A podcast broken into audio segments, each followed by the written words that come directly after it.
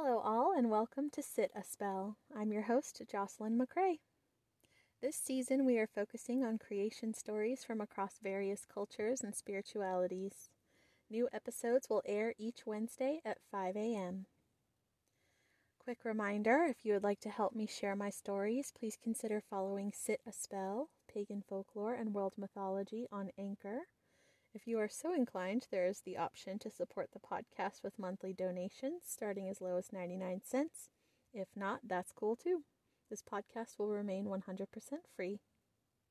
Sit a Spell is also available on Stitcher and Spotify.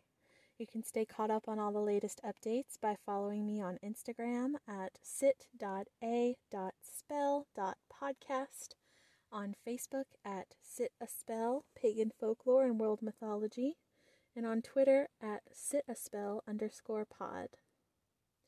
Really quickly, I also wanted to mention that I am almost to my goal of 50 listeners.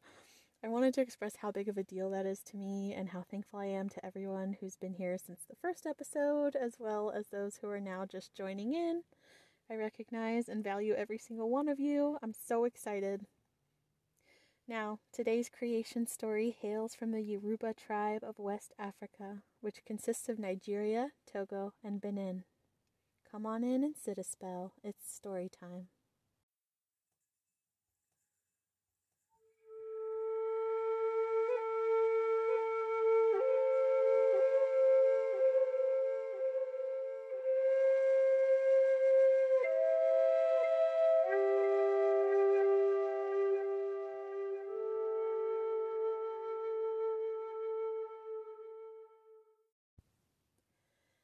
Long ago, before there existed any people or animals or plants or land, all life existed in the sky. Above the clouds lived an all powerful being who transcended sex or gender. Their name was Olorun. Olorun lived around a young baobab tree along with heavenly beings called Orishas, who were either identified as male or female. They had everything they could ever need living beneath the leaves of the baobab tree. The Orishas were adorned with beautiful clothing and shimmering jewelry, and Olorun encouraged them to wander freely in the sky.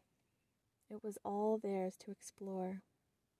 All of the Orishas felt fulfilled, content, and even blissful in their lives in the sky. All but one. Obatala could not help but want more from his existence. As was the case with all of the Orishas, Obatala had certain powers, which he felt called to put to use. He leaned his head downward, pondering what he should do with his gifts. Through the clouds and mist, he could see an endless, barren ocean beneath him. Obatala realized what he needed to do. He went to Olorun and asked them to help him create something different, something solid in the rolling waters below. He explained that he wanted to have beings below who he could help. Olorun was moved by Obatala's yearning to do something constructive, and so after pondering his proposition, they agreed. Obatala was so excited by this new prospect he went to seek advice for, from Orunmila, who was the Orisha of wisdom, knowledge, and omniscience.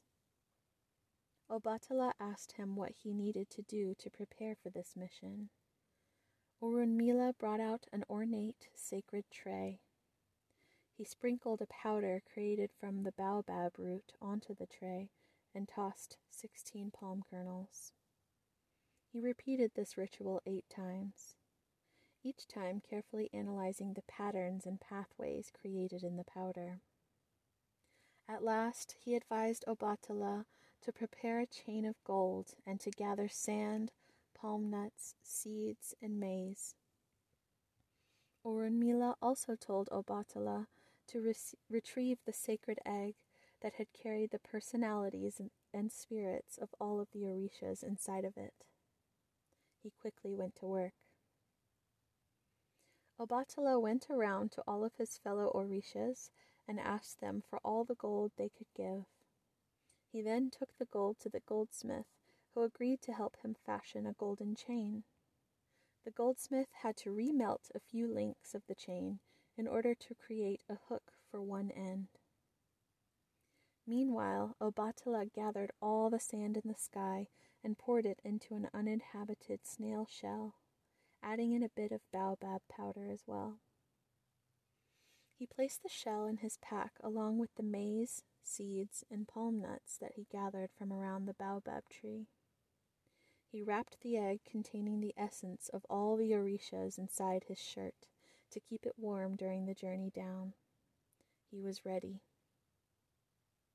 Obatala hooked the golden chain into the sky and began his descent. He climbed down for seven long days. Finally, he reached the end of the chain and realized that he didn't know what to do now.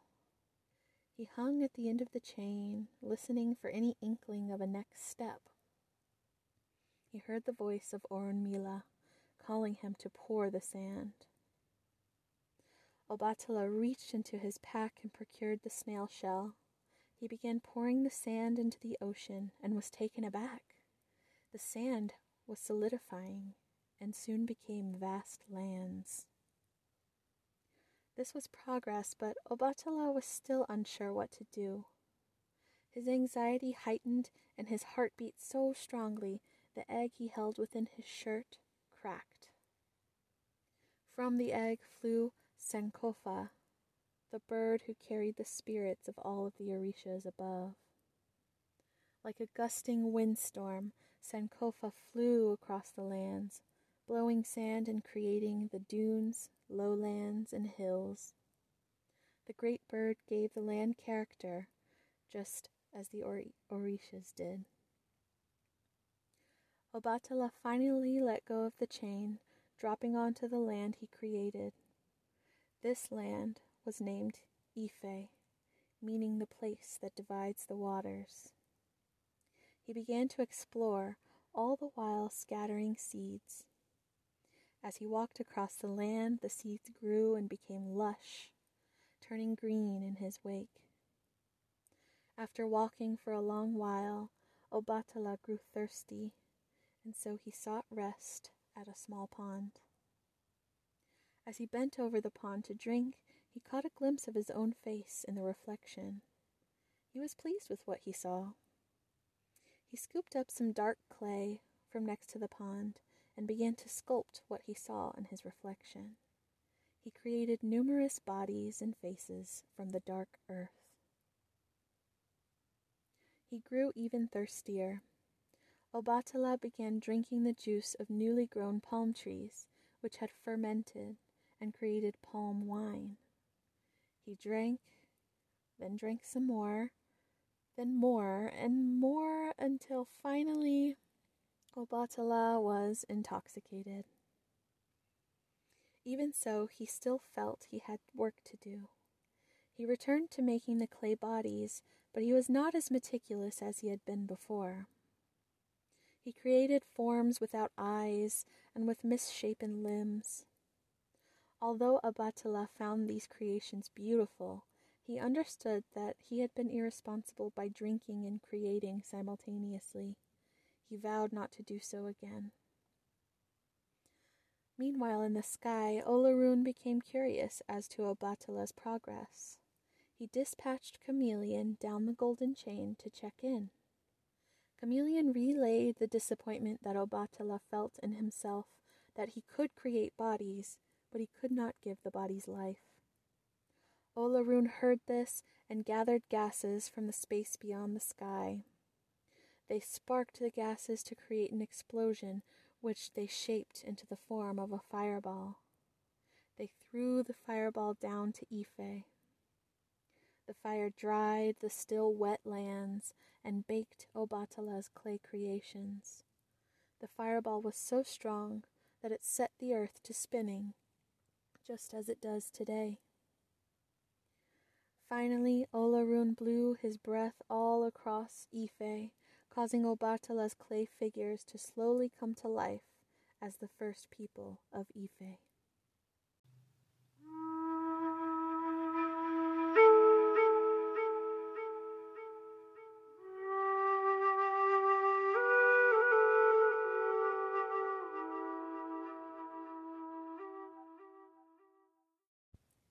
You all for joining me today.